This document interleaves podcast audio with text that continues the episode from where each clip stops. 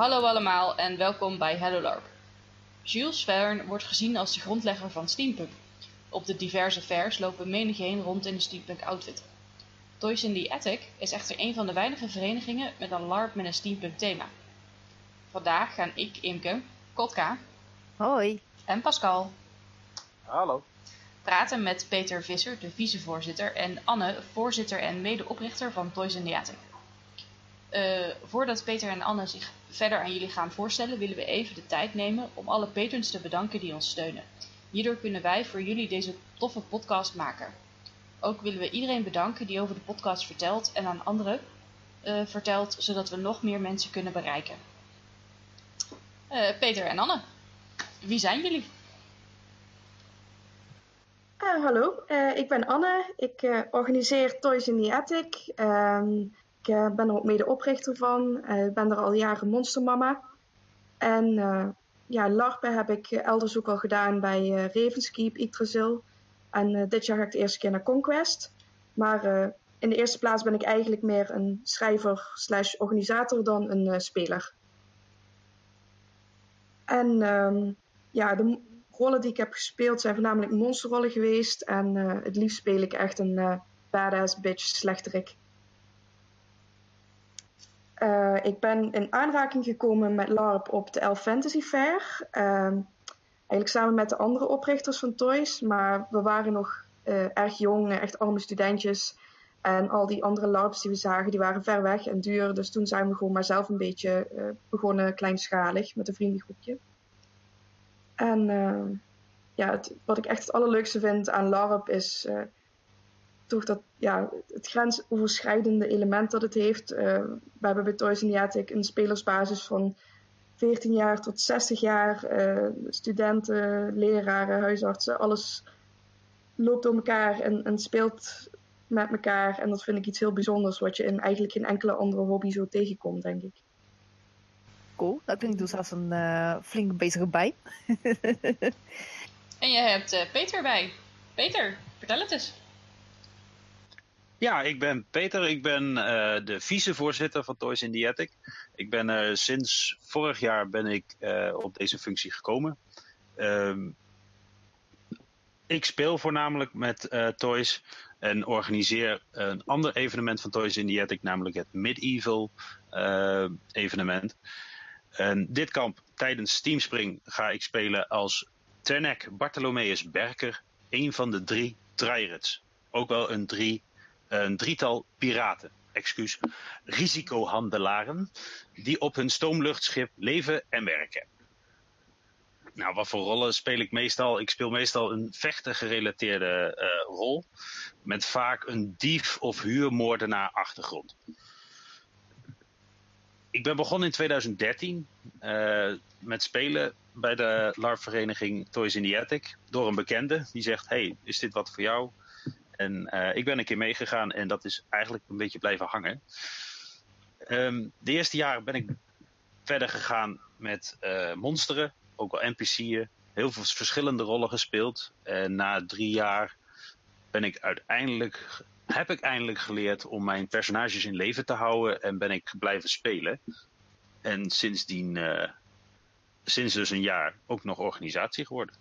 En wat vind je het leukste of het raarste aan LARP? Ja, het leukste aan LARP vind ik toch wel zelf dat je dingen kan ontwikkelen. Dingen kan doen die je in het normale en het echte leven niet kan doen. Omdat het gewoon illegaal is of niet sociaal aanvaardbaar. En het raarste vind ik eigenlijk hoeveel fantasieën mensen wel niet hebben. Vooral bij het organiseren van een evenement zie je dat de raarste ideeën opkomen. En dat vind ik eigenlijk het raarste, maar ook wel een leuk aspect. Dankjewel. Toys in the Attic. In dit geval specifiek Steam Spring. Wat maakt deze LARP bijzonder? Wat ik persoonlijk denk dat deze LARP bijzonder maakt is... er gaat heel veel liefde in alle detailelementen. We steken heel veel werk in de detail van de aankleding. We schrijven heel veel persoonlijk spel voor zowel de bestaande spelersbasis... maar ook voor nieuwe spelers die binnenkomen... En ik denk dat heel veel mensen bij ons een bepaalde charme vinden door al die aandacht aan detail, waardoor ze terug blijven komen. Je zegt aandacht aan detail. Dat is vaak alleen mogelijk als je een relatief kleine LARP bent, klopt dat? Of wat is jullie spelersaantal? Ja, dat klopt inderdaad. Steam Spring is een evenement waar we meestal rond de 40 spelers zitten. We zitten wel in een gestage groei, maar we hebben ook niet de ambitie om een LARP van 150 mensen daarvan te maken. Want het is inderdaad wat je zegt, omdat we een kleine spelerbasis hebben, kunnen we juist voor al die mensen persoonlijk spel voorzien. Had jij daar nog een aanvulling op, Peter? Ja, voor Steam Spring vind ik het mooie dat we tijdens het spel inderdaad heel veel aandacht krijgen van de organisatie. Vooral omdat ik zelf op het evenement altijd gespeeld heb. Er wordt heel veel aandacht aan je besteed, ook op je personages. En dat vind ik het sterke bij Toys in the Attic algemeen en bij in dit geval Steam Spring. En dan de aankleding en persoonlijk spel, dat zijn de twee dingen waar ik eigenlijk het meest opvalt. En de aankleding wordt ook door de spelers aangevuld en dat maakt het juist nog groter. Daarop inhakend inderdaad, de invulling van de spelers komt bijvoorbeeld ontzettend mooi tot z'n recht tot het stormend luchtschip dat nu door een aantal piraten wordt bezet. En dat schip, dat hebben ze helemaal aangekleed en dat wordt daar gewoon fantastisch neergezet met de kanonnen, de touwen, de loopplank en alles erop en eraan. Dat betekent dus dat spelers hebben eigenlijk best veel invloed op het spel daarmee, vooral met de aankleding.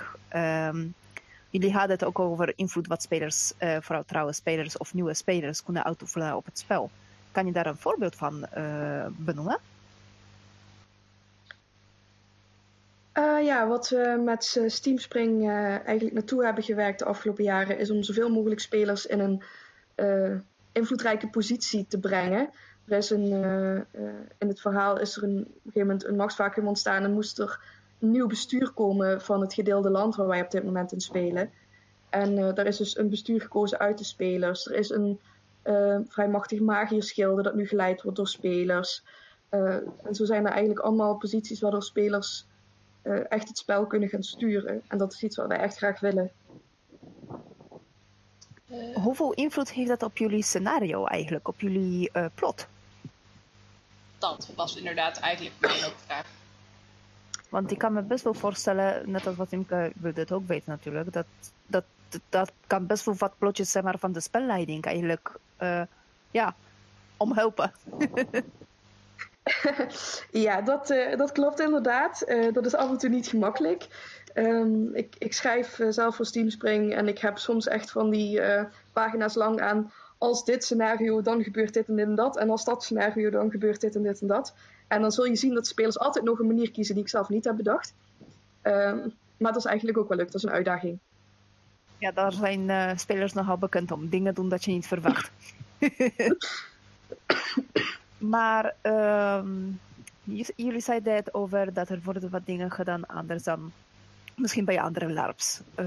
Dat geeft zeker een bepaalde charme. Kan je een voorbeeld geven van zoiets? Want ik kan het me een beetje moeilijk bij voorstellen. Ik heb zelf geen ervaring met steampunk, om het zo te zeggen. Dus vandaar de vraag.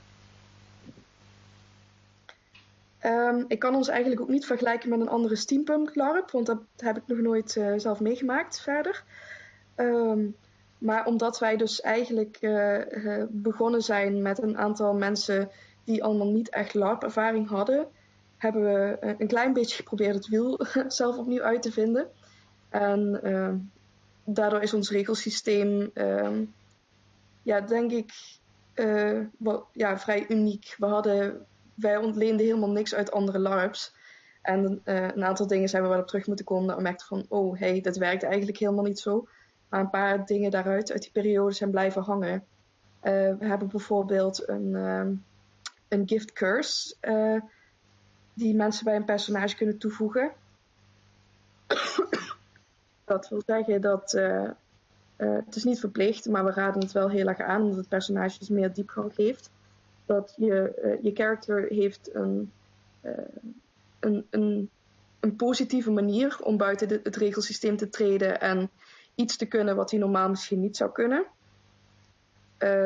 Dat kan van alles zijn. Dat kan een skill die je normaal niet zou kunnen hebben. Of sommige mensen maken er een gigantisch uitgebreid verhaal van dat ze naar de geestenwereld kunnen treden. En god weet wat.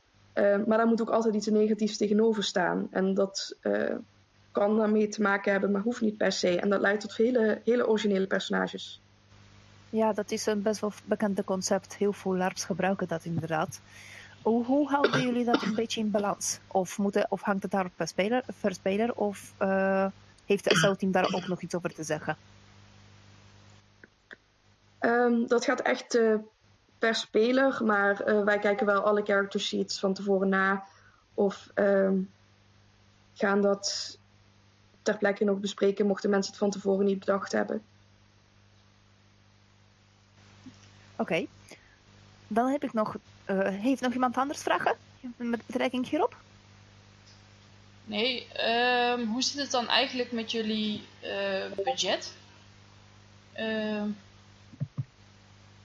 Want als jullie heel veel aandacht hebben voor aankleding en dergelijke, zorgt het er dan bijvoorbeeld ook voor dat de prijzen voor de LARP wat hoger liggen? Nou, wij zijn over het algemeen een relatief goedkope LARP. Voor bij ons op Steam Spring bijvoorbeeld betaal je voor een speler €40. En dat is inclusief het eten en drinken. Veel aankleding komt van onszelf af. Dat hebben we in de jaren opgebouwd. En dat hebben we ook voor het thema zeg maar gemaakt. Ook doen we voor elk evenement een knutseldag. En gaan we dus met spelers die zich kunnen aanmelden voor die knutseldag dingen maken die voor het aankomend kamp gebruikt gaan zullen worden. Dat kunnen kleding zijn, dat kan een tent zijn. Die we hebben afgelopen jaar iemand gehad die dacht, ik heb heel veel stof, ik ga een tent maken. Super tof. En je kunt niet geks verzinnen wat daar allemaal bedacht wordt. En dat wordt natuurlijk door de SL's en de mensen die daar zijn een beetje bijgestuurd. Van, hé, wij hebben dit nodig. We gaan niet heel veel andere dingen maken. En zo proberen wij onze basis van aankleding, dat soort dingen aan te vullen. Ja. Dan gaan we gewoon even door naar het volgende stukje. Wat willen jullie bereiken met deze LARP? En dan zowel Steam Spring, specifiek, want dat komt eraan, als Toys in the Attic overkoepelend. Wat we met Steam Spring specifiek willen bereiken is om echt mensen helemaal onder te dompelen in die Victoriaanse steampunk sfeer. Dat doen we op allerlei manieren. Bijvoorbeeld een element wat nou heel groot aan het worden is Warplock Industries, een magisch-technologisch bedrijf die heel veel invloed begint te krijgen in de wereld. En eigenlijk elk evenement van Steam Spring heeft zowel een bijzonder sfeerelement dat er uitspringt. Bijvoorbeeld, we hebben een evenement compleet gespeeld op een stoomwind luchtschip. We hebben een verlaten treinstation gehad. We hebben afgelopen evenement een gemaskerd bal gehad. Dus proberen we daar iedere keer zo iets bijzonders aan mee te geven. En Toys in the Attic breed? Toys in the Attic breed, wat wij willen bereiken is... wij zijn echt... We vinden de onderlinge sfeer vinden we eigenlijk het allerbelangrijkste. We zijn ook wel een vereniging die op zich de roleplay voorop stelt. En is wel ons fantasy evenement is ook wat meer vechten wat eraan te pas komt. Maar toch staat roleplay voorop en is de roleplay ook vaak belangrijker dan het regelsysteem. Dus als er dingen toevoegen aan het spel die een beetje buiten de regels treden, dan zijn wij niet de regelnichten die daar helemaal bovenop gaan zitten. We willen gewoon dat iedereen echt die sfeer kan proeven, zijn personage heel persoonlijk kan maken en echt helemaal kan uitspelen zoals ze willen. Mm-hmm. Hebben mijn compagnons daar nog vragen over? Nou, ik vind het met name een hele interessante visie waarbij jullie inderdaad heel veel aandacht hebben voor jullie spelers. Wat jagers wel heel mooi is, omdat je dat bij veel LARPs ja, toch wel heel gauw wat minder ziet worden. Dus nee, ik heb er niet echt heel erg vragen over, maar ik vind het wel een heel mooi concept. Hoe lang duurt het voor jullie om zo'n event te voorbereiden? Want jullie hadden het over verschillende plaatsen, zeg maar, waar het allemaal gebeurde. Een schip, een verlaten treinstation en dat soort dingen. Kiezen jullie daar ook specifiek jullie locaties op? Nee, we hebben een vast terrein wat we gebruiken van de vaste eigenaar. En daar hebben we hele goede contacten mee. Die heeft meerdere velden onder zijn beheer. En daar willen we nog wel eens in veranderen. Dat we naar veld 1 gaan of naar veld 2. Maar we blijven een beetje in diezelfde regio. Dat is een mooi bosrijk gebied. Net over de grens in België. En daar hebben we gewoon de ruimte om heel veel te mogen doen. En daardoor kunnen we ook veel neerzetten en veel loopruimte creëren. Dat mensen ook, als ze moeten gaan jagen, ook bijvoorbeeld echt het bos in moeten. En dat er ook dingen te vinden zijn die we neerleggen op dat soort momenten. Oké, dat is inderdaad wel een heel handige aanpak dan. Want let's face it, als je lang een terrein huurt en zeker een specifieke één eigenaar is dat, dan ben je best wel goed bekend met elkaar. En daardoor krijg je ook wel wat meer vrijheid, denk ik, in wat jullie kunnen gaan doen op dat terrein. Maar dat verlaten treinstation, hoe moet ik me dat voorstellen? Hebben jullie gewoon serieus een treinstation nagebouwd of nagebotst of hoe? Ja, dat verlaten treinstation hebben we op een pad gemaakt wat tussen twee velden die wij huurden in lag. Daar hebben we met een heleboel takken een soort van treinspoor gesimuleerd en met een half tentje, een soort van treinhuisje gemaakt. En natuurlijk, zoals op een treinstation staat er ook een trein. En die hebben we gemaakt van meerdere aanhangers die we gebruikten om de materialen naar het veld te... Kijk, dat is nog eens een handige oplossing tenminste. Dat is wel een hele coole.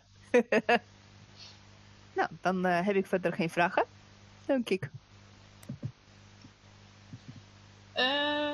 Wat is het verhaal achter deze LARP? Hoe zijn jullie erop gekomen om dit op te zetten? Behalve dan dat je als armoedige studenten een LARP dichter bij huis wou. Ja, we hebben Steampunk leren kennen op events als Castlefest en Elf Fantasy Fair. En wij vonden dat een ontzettend leuke stijl. En op dat moment was dat ook heel populair eigenlijk. En veel van onze leden en organisatoren vonden dat ook heel tof. Dus we dachten, we gaan daar iets mee doen. We wisten al dat we binnen onze LARP in meerdere tijdsperiodes wilden gaan spelen. Want we hebben 1 wereld gecreëerd, Ironvee. En daarin hebben we al in 3 tijdsperiodes gespeeld. Het begon met een middeleeuwse fantasy LARP. Daar is later ook een post-appo LARP uit ontstaan. En daarna hebben we dus ook de Victoriaanse Steampunk event toegevoegd. Dat voelde gewoon als een goede keus om daaraan toe te voegen. En die events die hebben ook onderling wel links. Spelers die langer bij ons spelen, die kunnen ook steeds meer gaan zien van dingen die er gebeurd zijn. Grote gebeurtenissen die in het middeleeuwse tijdperk zijn gebeurd. Daar zijn ook nog clues over te vinden in latere tijdsperiodes. En hebben misschien ook te maken met waarom er een soort van apocalyps is geweest later. Oké, en hoe pakken jullie zoiets aan? Want dat lijkt me best wel een pittige manier om dat neer te zetten voor spelers. Dat het duidelijk is voor iedereen hoe en wat. Dat is inderdaad wel een uitdaging. Wat denk ik de manier is waarop we het aanpakken. Dus het is niet per se nodig om direct alle informatie te weten voordat je begint met LARPen bij ons. Je kunt, denk ik, hoop ik, vrij gemakkelijk instappen en met het spel meegaan en gaandeweg steeds meer informatie opnemen. Zonder dat je meteen een heel boekwerk hoeft te lezen om het plot te kunnen snappen en te kunnen meedoen. Ik weet niet of je het al gezegd hebt, staat maar even niet bij. Hoe lang zijn jullie al bezig? Als het goed is, Peter zei ik dat goed, is dit nu al ons 7e of 8e jaar? Ons 7e jaar. We zijn begonnen officieel met Toys in the Attic in december 2012. En sindsdien zijn we nog steeds actief. En was dat ook de setting en het event zoals we dat nu binnenkort hebben? Of was het een ander event? Nou, in het begin van Toys in the Attic waren het losstaande verhalen. Dat je elke keer een nieuw personage aanmaakte en dan het spel inging. En het verhaal volgde wat natuurlijk de SL's voor je legden, zeg maar. En later in het tijdperk heeft het bestuur en de vereniging is zo gegroeid dat we meer langere verhalen gingen volhouden. Dus meerdere events met één overkoepelend verhaal. En wat Anne net al uitlegde, eerst was Medieval, daarna kwam de post-apocalyptisch erbij en daarna hebben ze dus de steampunk toegevoegd. En zo zijn we uiteindelijk op 3 tijdlijnen uitgekomen. Juist. En steampunk loopt nu hoe lang? Dat wordt nu het 7e evenement. Het 7e evenement waarvan 1 per jaar? Of zijn er meer per jaar? Tegenwoordig is dat gewoon 1 evenement per jaar inderdaad voor Steam Spring. Helder. Kijken, wat voor spel willen jullie met name aanbieden binnen deze markt? Steampunk zelf is voornamelijk gefixeerd op veel rolspel. Dus minder butsplot of vechtplot. En meer op het onderlinge verbanden, verraad en andere zaken die rond politiek en dat soort dingen gaan draaien. Dus dat is meer waar we met Steam Spring op focussen. Dus meer op de politiek, onderlinge verbanden en meer het roleplay dan het vechtplay.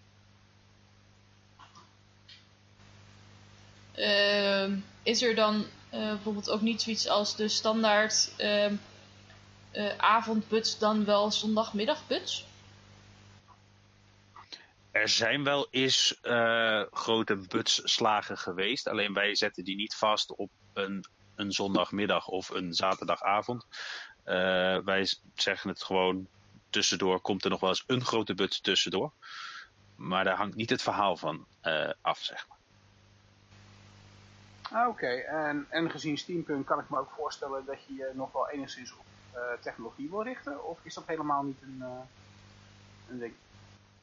Ja, we gebruiken bijvoorbeeld Nerf guns. De kleinere modellen, niet natuurlijk vol automatisch nog. Want het is nog in hun beginstadia. Ook wordt er gebruik gemaakt van flintlock replica's.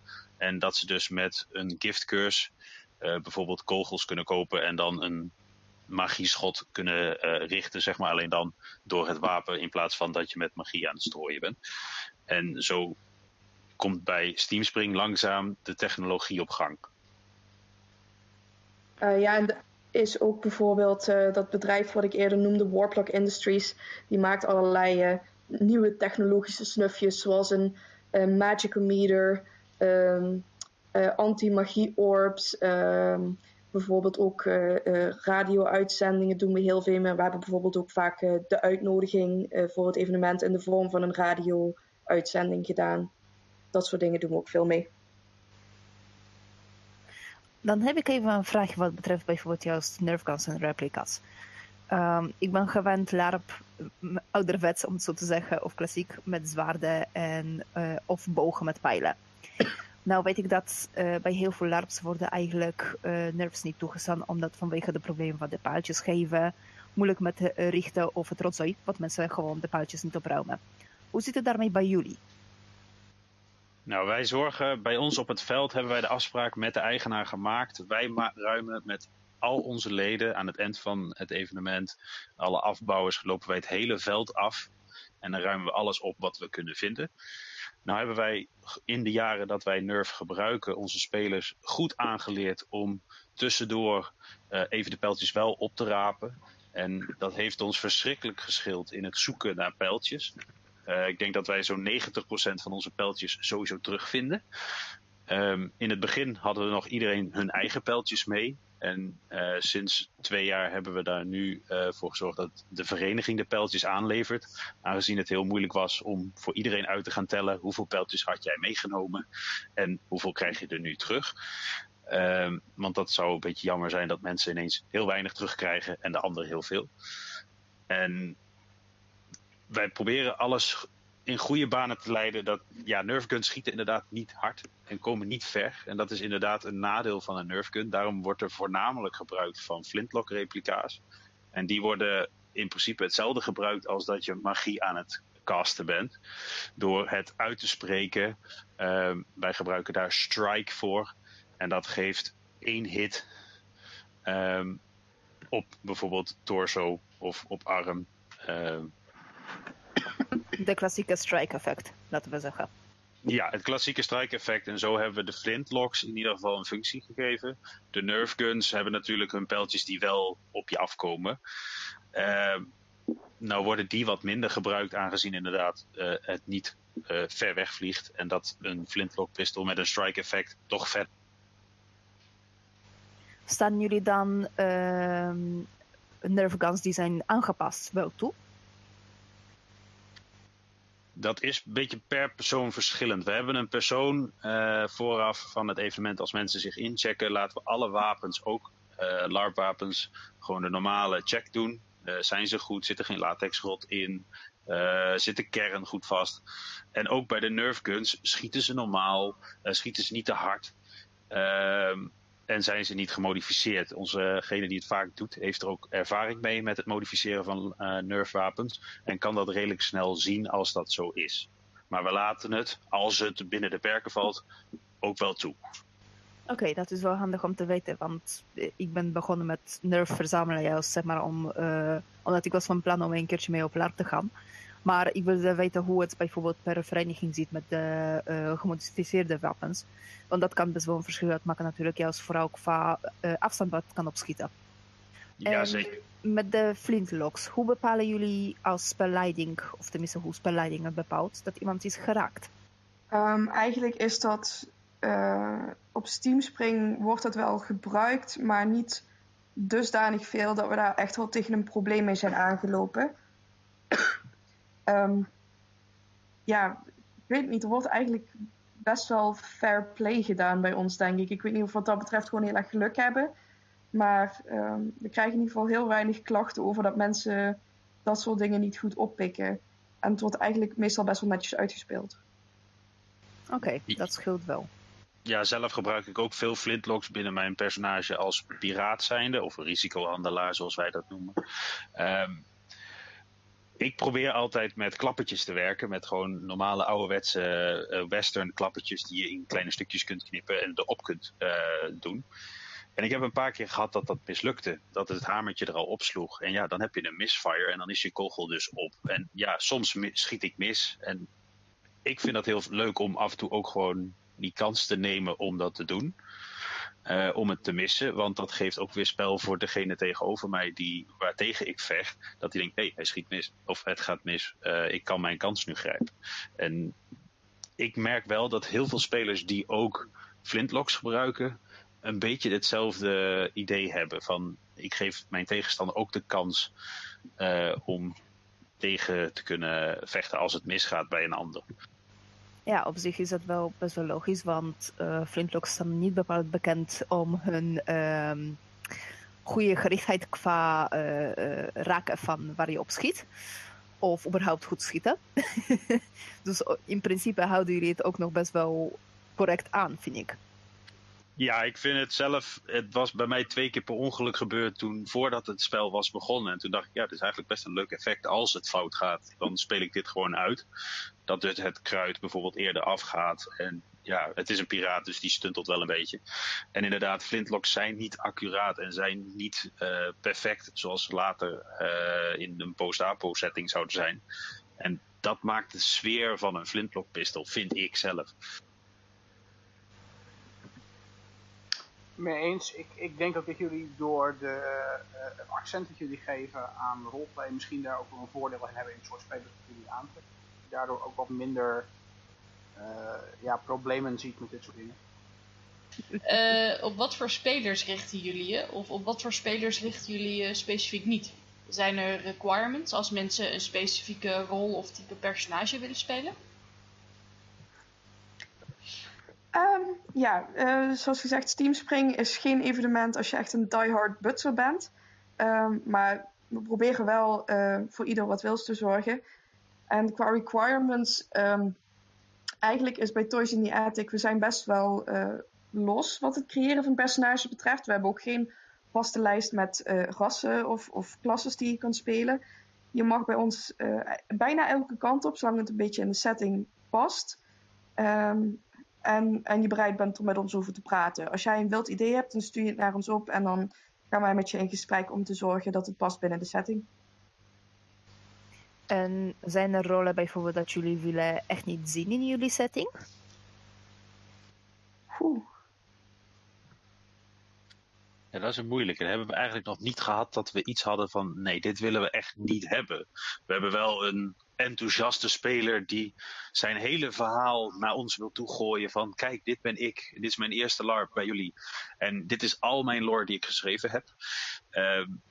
Vinden we hartstikke tof. En als het binnen de setting past, dan willen we het ook echt gebruiken. Maar als je de eerste keer komt, even rustig aan...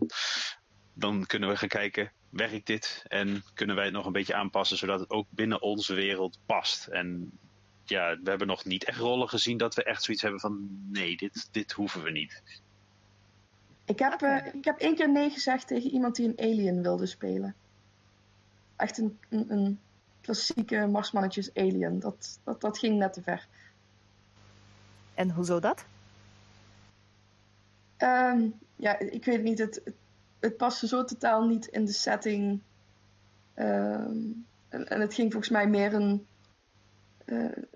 een zilverfolie kostuum worden. En in een medieval fantasy setting.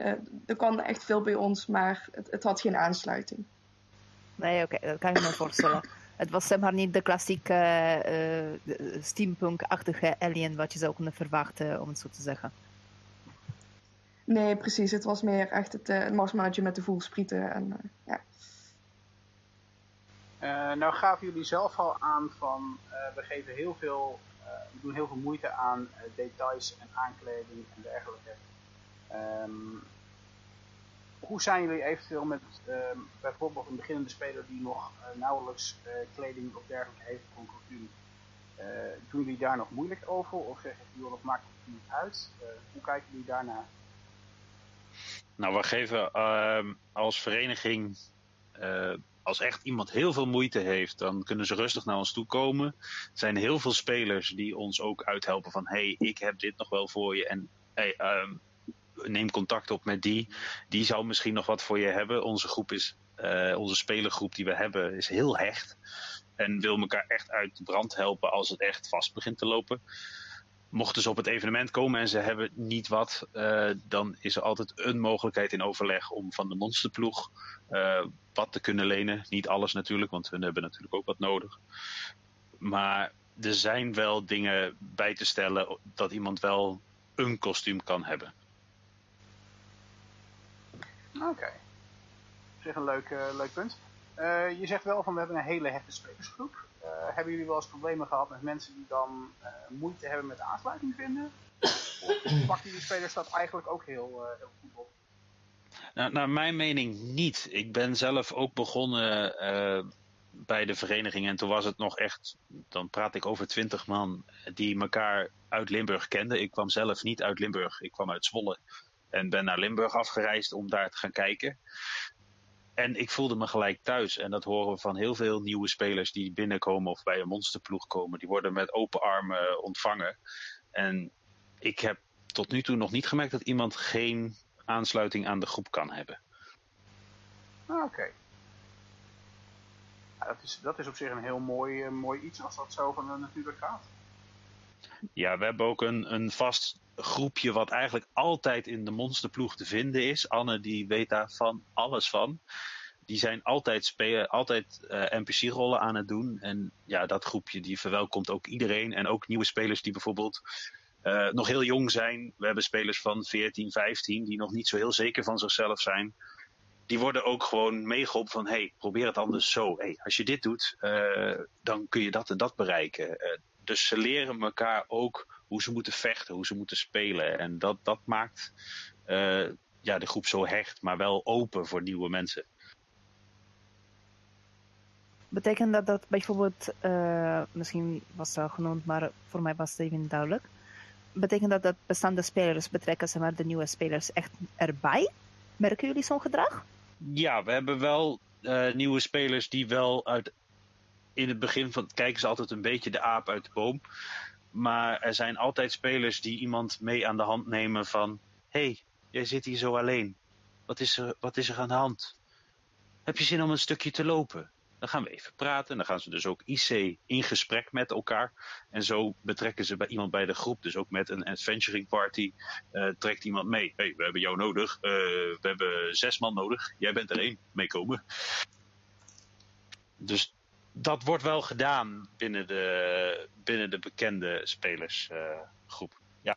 Dat is wel handig. Dat is echt heel leuk, hè, ja. Ja, wij proberen dat als SL's ook wel... een beetje in de gaten te houden. En dat kan natuurlijk omdat we met een groep van 40 man zijn. Kunnen we ook zeggen van... Hey, ik zie dat daar al iemand heel lang op zijn eentje zit... en niet zo goed weet wat hij ermee aan moet. Gooi daar eens wat plot naartoe. Ja, dat is wel de goede methode. Hoeveel SL hebben jullie lopen op een event? Op Steam Spring meestal een HSL... een 1 of 2 SL's en dan nog... iemand die de monsterploeg leidt. En we hebben altijd een pechbalie. Dat is plot- en characterhulp. En dat is eigenlijk de SL die op een vaste plek zit. En alles regelt op betrekking tot vragen. Alle verzamelen. Methodes en dat soort dingen. Zo'n punt hebben is altijd een handigheid inderdaad. Want dat bespaart een heleboel zoeken. Vooral voor spelers. Ja, dat was ook het idee van de pechtent. Meestal is dat ook een IC-plek, dus de alchemist of een handelaar die een winkeltje heeft. En daar kunnen ze gewoon terecht voor vragen. Dan weten ze een vast punt, want een SL wil nog wel eens met een groep verdwijnen in een mooi bos. En dan kunnen ze altijd naar een plek toe. En mocht er hulp nodig zijn van een andere SL, dan wordt hij erbij geroepen met hulp van een portofoon. Uit eigen ervaring vind ik dat jullie dan een hoop voor elkaar krijgen met op zich een relatief klein team. Ja, het verschilt per evenement. Zoals inderdaad wat Anne zegt, Steam Spring heeft een kleiner team. We hebben afgelopen jaar een post-APO-evenement gehad waar we onze aantallen hebben moeten verdubbelen in verband met dat we ook nachtplot hadden. En dus in de nacht doorgingen. En dan heb je natuurlijk elke rol 2 keer, omdat je dus iemand hebt die overdag draait en een keer iemand die in de nacht draait. En dan heb je natuurlijk meer mensen nodig. Dus het heeft een beetje aan de setting en de aantal spelers dat we het aanpassen. Maar wat Anne zegt is ongeveer gemiddeld. Ja, en ons fantasy evenement, daar zitten we meer rond de 70 spelers. Dus dan hebben we uiteraard ook wat meer SL's. Oké. We merken toch wel dat... Sommige LARP's het vaak wat lastiger vinden om dit te vertellen. De ene LARP wat meer als de andere LARP. Maar ik merk ook dat het een hele belangrijke vraag is. Dus we stellen hem aan iedereen. Wat zijn de thema's van jullie LARP? De thema's van Steam Spring specifiek dan? Mag ook Toys in the Attic breed. Toys in the Attic breed is eigenlijk lastig. Ik ga het toch gewoon voor Steam Spring zeggen. Mm-hmm. Steam Spring draait heel erg rond vertrouwen en verraad. Spelers worden heel vaak voor keuzes gesteld die hun moreel kompas testen. En dat wil niet per se zeggen dat de juiste keuze dat die altijd wordt beloond. Net als in het echte leven worden slechte keuzes soms ook beloond. Of slecht in de zin van crimineel bijvoorbeeld. Maar dus die balans vinden van wie gaan we helpen, wie kunnen we vertrouwen, met wie gaan we in zee, met wie gaan we zaken doen. dat is een belangrijk thema in Steam Spring. En bij jullie zomerevenement, want dat, die speelt zich ook weer af in een andere tijd. Ja, de fantasy evenement staat voornamelijk in het teken van meer rond de magie. De shamanen, de druïdes, de vechtgildes die tegen elkaar opstaan. En dat zit daar meer, de tribe wars en het onbekende. De wereld is nog niet volledig bekend. Er is nog heel veel bijgeloof. En daar draait zeg maar meer de fantasy setting wat meer omheen. En ook een heel groot stuk religie nog bij dat fantasy evenement. Wat heel belangrijk is. Dan heb ik eigenlijk een vraagje wat betreft een thema. Als ik het goed heb begrepen, dan Steam Spring, of in ieder geval de Steampunk gedeelte van Toys in the Attic. Gaat het richting Magitech? Ja, dat begint steeds meer zo te worden in ieder geval. We zitten nu IC in een periode dat juist heel erg op begint te komen. Oké. Cool, want dat is namelijk best wel een unieke iets en dat lijkt me best wel lastig om neer te zetten. Hebben jullie daar zeg maar uitgebreide planning of voorwerk voor gedaan, zeg maar? Van hoe willen jullie het hebben uitzien? Ja, ik denk dat we wat dat betreft een beetje geluk hebben met het groepje mensen waar we mee werken. Een paar mensen die de kunstacademie hebben gedaan en allemaal dat soort richtingen die ontzettend goed zijn in knutselen en dingen bouwen en dingen ontwerpen en dingen verzinnen. En eigenlijk vloeit dat wel een beetje natuurlijk voort. We hebben geen enorme planning daarvoor op staan. We stoppen wel heel veel tijd in de planning per evenement. En dan gaan we eigenlijk gewoon altijd kijken van dit is gaaf. Kunnen we dat doen? Dan gaan we dat doen. Oké, dat klinkt inderdaad best wel interessant. Wat is het overkoepelende verhaal van deze LARP? En dan heb ik het inderdaad wel echt over Steam Spring. Het Steam Spring verhaal is begonnen op de eerste LARP. En dat verhaal heeft eigenlijk een loopje genomen door wat de spelers hebben gedaan. Die zaten daar namelijk opgesloten in een gekkenhuis door een dictator, Torak Lomen, die een anti-magie-campagne aan het voeren was. De spelers die zijn op het eind van het evenement weten te ontsnappen uit dat gekkenhuis. En hebben daar ook een oude man helpen ontsnappen. Die leek heel onschuldig. En de spelers hebben de clues niet opgepikt dat er eigenlijk iets meer achter stak. En die bleek een ontzettend krachtige magier te zijn. En dat heeft hij ook laten weten zodra dat hij vrijgelaten was. En die heeft 1000 jaar duisternis over de wereld afgeroepen. Maar daar is hij een beetje op teruggekomen. Hij laat ook zijn andere kant zien. Hij heeft zo heel erg de magische gemeenschap gesteund in de strijd tegen die dictator. Die inmiddels ook afgezet is. En deze magier Megan... en die dictator Torak, die hebben een groot deel van de overkoepelend verhaal betekend. Want het was eigenlijk een strijd van anti-magiërs en magiërs. Yeah. Het is... ik denk dat veel thema's die daarin terugkomen, dat die bekend voorkomen uit het echte leven. Door de politiek die er op dit moment IC zich afspeelt in Steam Spring. Thema's zoals... hoe goed is een democratie? Er is een spelersgroep bezig met proberen een soort van communistische partij op te stellen. Er zijn thema's wat betreft vrouwenrechten. En inderdaad dat gedeelte van magiërs tegenover niet-magiërs. En welke macht ziet, zeg maar, welke deel is nu meer prominent? De magiërs of niet-magiërs?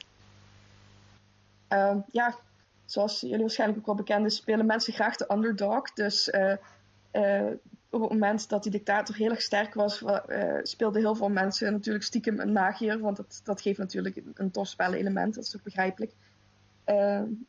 En dat die dictator is afgezet, merk je ook dat die magie echt opleeft. En er is een nieuwe magierschilde opgericht. En we hopen dat dat ook allemaal heel erg gaat groeien. En dat er nog veel tof spel uitkomt. En is er dan ook een link met het zomerevenement? Of is dat echt een compleet losstaand LARP? Nou, er zijn wel links in de zin van... het speelt zich af in dezelfde wereld.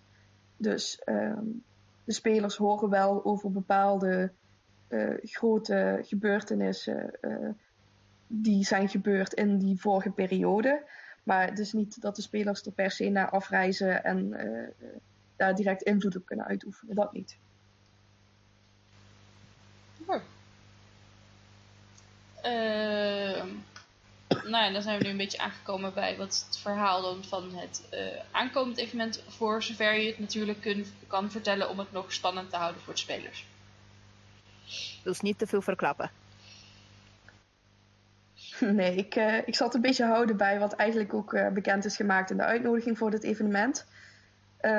Dat is namelijk, er is 1,5 jaar geleden is er IC een enorme ontploffing in de hoofdstad geweest waar wij spelen. De dader daarvan is eigenlijk nog niet bekend. Maar ja, die stad die was natuurlijk heel erg getroffen. En die dictator die zat daar nog op zijn troon. En heeft dat eigenlijk een beetje laten creperen verder. Hij heeft die mensen niet echt geholpen. Maar nu het nieuwe bestuur, opgemaakt van spelers aan de macht, dus proberen die wel om hulp te bieden aan dat deel van de stad. En dat magisch-technologisch bedrijf, Warplock, die heeft ook aangeboden om te helpen. En dat bedrijf Warplock zegt nu van... jongens, wij hebben extra mankrachten nodig... om te mijnen naar grondstoffen... om medische hulp te bieden... om onderzoek te doen naar magische fenomenen... die wij hier tegenkomen. En ook die groep piraten... die werken soortement van voor dat bedrijf op dit moment. Dus die worden ook ingeschakeld om te helpen. En we gaan nu dus voor de eerste keer op dit event... gaan we echt dat ontplofte gedeelte van de stad ontdekken met de spelers. En we weten wel dat daar bendes al vechten om macht en invloed. Dat er nog veel ruïnes zijn van huizen die zijn ontploft. En dat er dus een vreemd magisch fenomeen... de inwoners en de werkers die daar bezig zijn... invloed heeft op degene die daar te lang aan blootgesteld wordt. Nou, dat klinkt dus echt best wel interessant. En een stukje aan ontdekking, dat komt eraan. Dat is altijd leuk om te zien en om te horen van de spelers, want dat geeft natuurlijk veel, veel nieuwe verhalen en nieuwe avonturen. En tevens misschien mooi een mooi nieuw punt voor nieuwe spelers, omdat ze... ja, eigenlijk net zo blanco in de dingen staan alsof dat de bestaande spelers doen. Ja, inderdaad. Zeg maar, niemand weet echt wat ze kunnen verwachten, dus klopt wel wat je zegt. Wij zijn het bij vorige LARPs die we hier hebben gehad, zijn we het eigenlijk een beetje vergeten te vragen. Kan je nog inschrijven voor aankomend evenement? Onze inschrijvingen zijn helaas vorige week gesloten. Dat is wel jammer. Dan... En heeft dat te maken met een totaal aantal spelers? Of is dat gewoon een periode die jullie opengooien en daarna de inschrijving sluiten? Ja, wij zorgen dat we van tevoren de aanmelding openzetten. En die sluiten we eigenlijk in principe een maand voor het evenement. In verband met dat we dus ook de persoonlijke plotten van mensen die ze insturen, van hun character sheets, dat we die ook moeten gaan verwerken in het plot. En dat gaan we dus in de laatste maand, doen wij dat altijd. En als we dat open zouden houden, dan komen er steeds nieuwe dingen bij. En heeft ook een stukje te maken met de afspraken die wij met de terreineigenaar hebben. Dat wij vrij op tijd de aantallen moeten doorgeven, omdat we in een natuurgebied zitten. En dat is een prachtig gebied, maar dat betekent wel dat alles zeer tijdig moet worden doorgegeven aan de brandweer en aan de politie, wie daar op het terrein aanwezig gaat zijn met gegevens daarbij ook. Heel begrijpelijk. Jullie nemen dus gewoon gerust de tijd om alles goed te kunnen voorbereiden, om juist een goede aandacht aan de details te geven. Dat is te zien.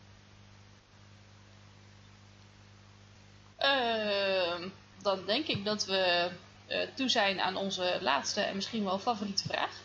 En de leukste. Ja, dat. Wat zijn tot nu toe je favoriete spelmomenten die op Toys in the Attic zijn ontstaan? Ja, mijn absoluut favoriete spelmoment is op Steam Spring ook geweest.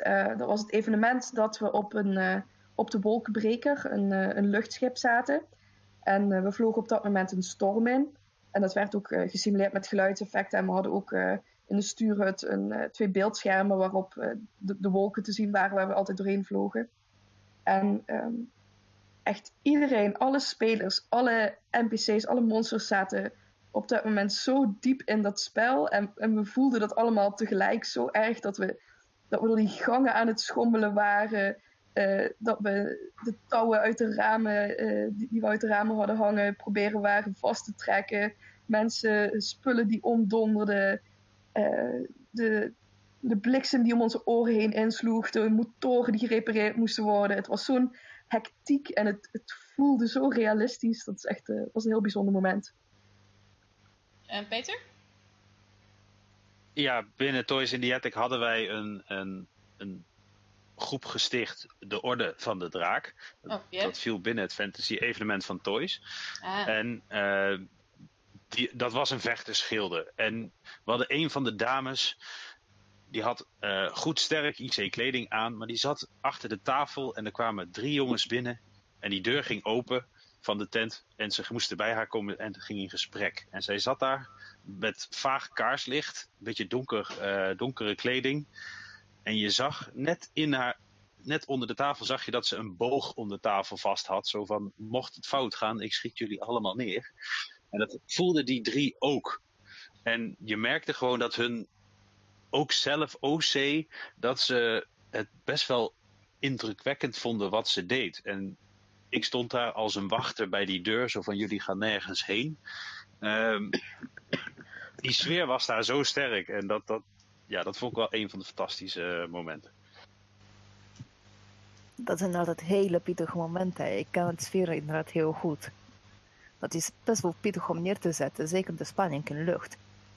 Ja, en de vrouw in kwestie die het speelde, die was zo episch op dat moment aan het praten. En gewoon zo van, ik sta boven jullie. En als het hier fout gaat, jullie zijn degene die hier niet levend vandaan komen, ik wel.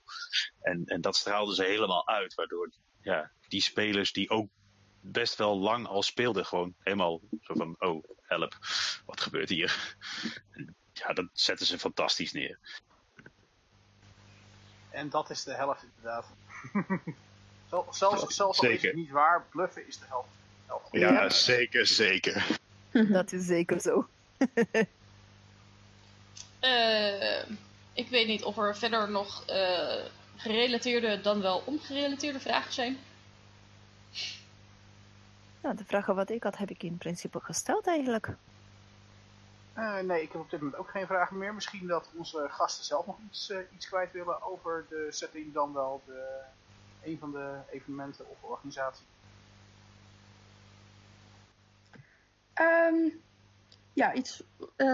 Een dingetje wat ik misschien nog wel even kan toevoegen.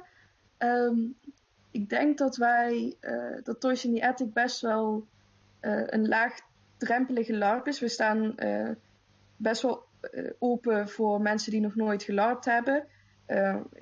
Ik raad mensen wel altijd aan van, als je het echt nog niet weet, ga je eerst een keertje monsteren. Maar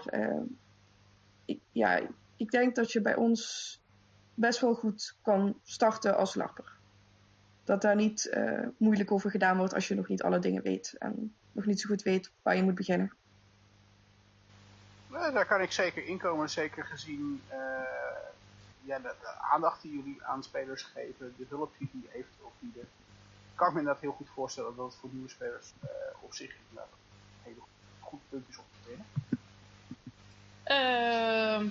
Dan gaan we over naar het laatste stuk eigenlijk. Volgende week is een beetje een primeur voor ons. Want het is de eerste keer dat we niet alleen met een LARP gaan praten, maar een evenement gerelateerd aan LARP. Op Facebook hebben ze al regelmatig van zich laten horen.